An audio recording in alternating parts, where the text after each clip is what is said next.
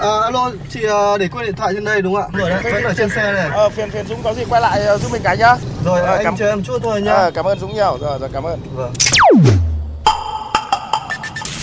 May quá có anh thay lốp giúp em ạ. Cảm ơn anh ạ. Ờ, không có gì, đi vào đường gặp tình huống khó khăn thì tôi giúp thôi. Thiên lý hữu tình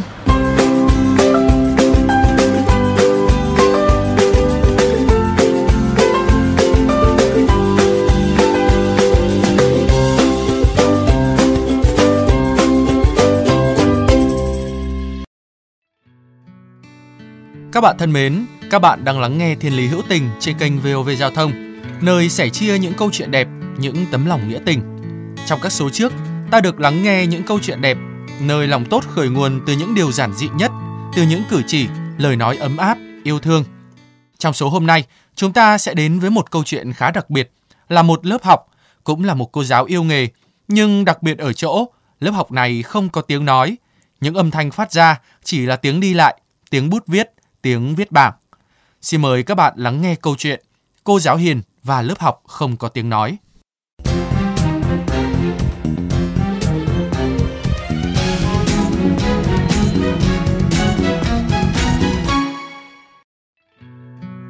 Câu chuyện hôm nay kể về cô giáo tuổi đã tròn 45. Cô Vũ Thị Hiền hiện là tổ trưởng tổ tiểu học B tại ngôi trường đặc biệt dành cho trẻ khiếm thính, trường phổ thông cơ sở xã Đàn Hà Nội. Hơn 20 năm đứng trên bục giảng thì đã có 8 năm tròn cô là giáo viên của trường phổ thông cơ sở xã Đàn. Với biết bao câu chuyện làm cô nhớ mãi không quên. Trước khi về dạy học tại trường xã Đàn, cô từng là phó hiệu trưởng một trường học tại Hải Dương và cũng từng là giáo viên giỏi cấp tỉnh cán bộ quản lý giỏi cấp tỉnh.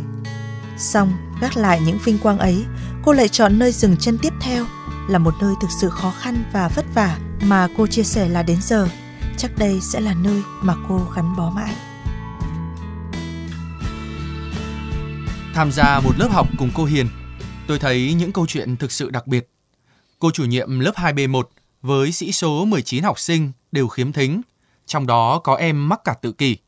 Một lớp học vẫn diễn ra đúng trình tự, nhưng điều đặc biệt ở chỗ họ giao tiếp với nhau bằng những ngôn ngữ ký hiệu, bằng hành động thay vì tiếng nói.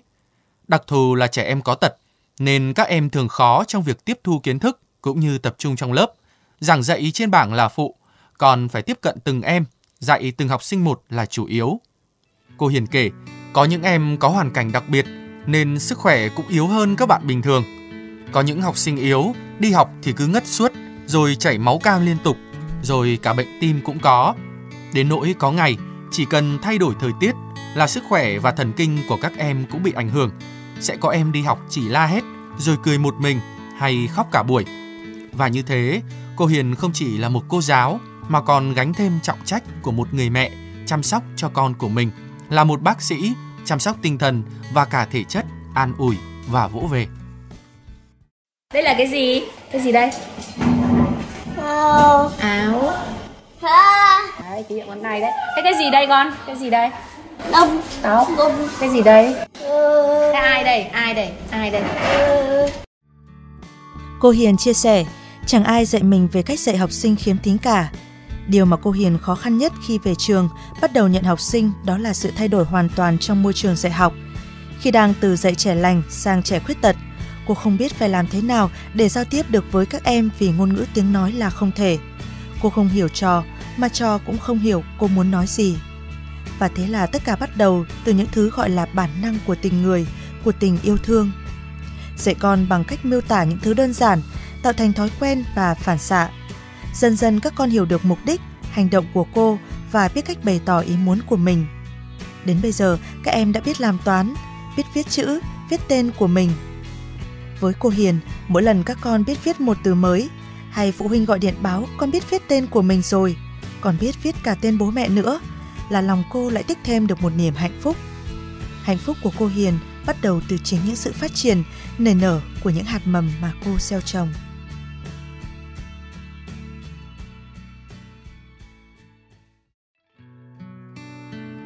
Cô Hiền kể, có những trường hợp phụ huynh đưa con đến trường xin học, nhưng ở trường hợp nặng cả về sức khỏe, nhận thức, đáng lẽ không đủ điều kiện để nhập học mà cũng không có phương pháp để dạy. Nhưng vì thương cả con, thương cả phụ huynh, vì nếu không đưa vào trường thì phụ huynh cũng không biết gửi gắm con ở đâu. Mỗi lúc như thế, cô lại có thêm một đứa con và lại bắt đầu một hành trình gian nan mới. Có những hôm về nhà trời tối muộn, stress, căng thẳng vì nỗ lực cả ngày với học sinh ở lớp là điều không thể tránh khỏi. Nhưng tuyệt nhiên, tôi chưa thấy cô Hiền than phiền một câu nào là chán nản. Có lẽ vì cô đã tìm được niềm vui từ sự vất vả, mệt nhọc ấy.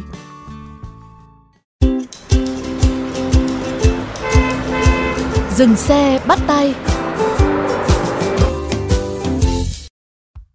Các bạn thân mến, khi được hỏi về việc từng là một phó hiệu trưởng, kể cả khi chuyển nơi ở, cô Hiền vẫn có thể có những cơ hội việc làm tốt hơn, thu nhập cũng cao hơn, công việc nhẹ nhàng hơn.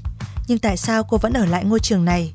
Cô Hiền cười to và chỉ nói với tôi rằng muốn đi thì đã đi lâu rồi ông xã chuyển lên đây, xong là con chuyển lên đây thì là mình bắt đầu mình rời rời cả gia đình là lên trên này. Thì bước đầu là cũng muốn về một cái trường để mình ổn định cái công việc của mình thôi. Thì lúc đầu ấy thì là khi mà về và dạy cái trường tật thì là bản thân mình rất là sợ. Và mình nói rằng là em sợ một thứ nhất là mình cái khả năng của mình. Mình đang dạy một cái môi trường là như thế một cái thứ hai là mình đang ở vị trí vai trò quản lý như thế.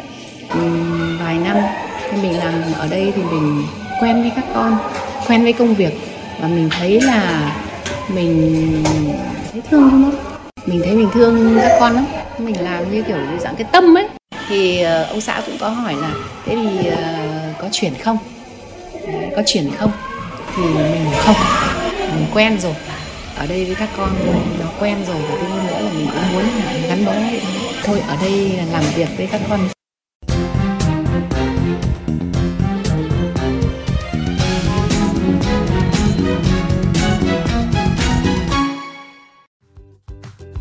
Khi hỏi về những áp lực trong nghề, cô còn bảo mình may mắn, may mắn bởi được dạy các con bằng tấm lòng của mình, không bị áp lực từ nhà trường, mà phụ huynh cũng hiểu cho khó khăn của các thầy cô nên luôn hết mình trong công việc, dành được mọi thời gian và tâm sức để dạy cho các con. Dạy chữ là một phần, nhưng dạy cho các con tự tin, dạy các con giao tiếp được cơ bản, biết tự chăm lo cho bản thân, dạy con trưởng thành và trở thành người tử tế, thế là cô mãn nguyện. Các bạn thân mến, câu chuyện về cô giáo Hiền hôm nay chỉ là một trong rất nhiều các thầy cô giáo khác ở trong trường xã đàn nói riêng và cả nước nói chung.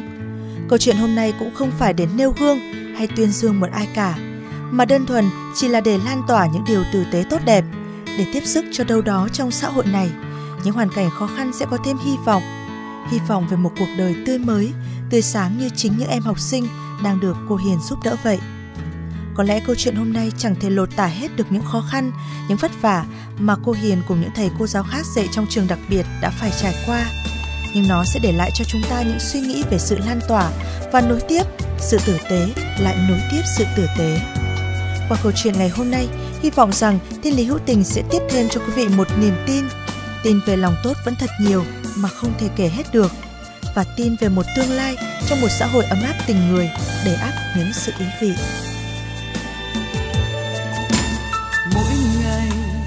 Tôi chọn một niềm vui chọn những bông hoa và những nụ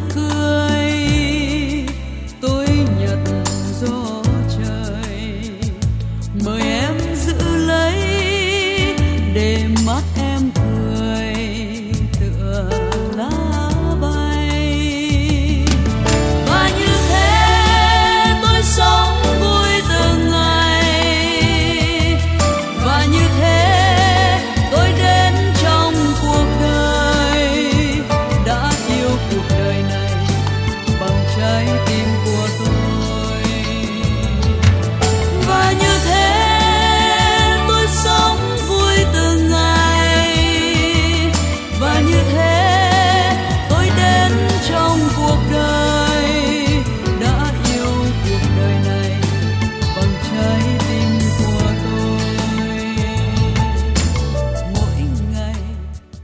bạn thân mến, nếu trong những giây phút của cuộc sống thường ngày hay trên những con đường mà các bạn đi qua, có những câu chuyện khiến các bạn nhớ mãi về tình người, tình yêu cuộc sống, rất mong quý vị hãy cùng chia sẻ với chúng tôi qua fanpage Thiên Lý Hữu Tình hoặc email thiên lý hữu tình fm91 a gmail.com.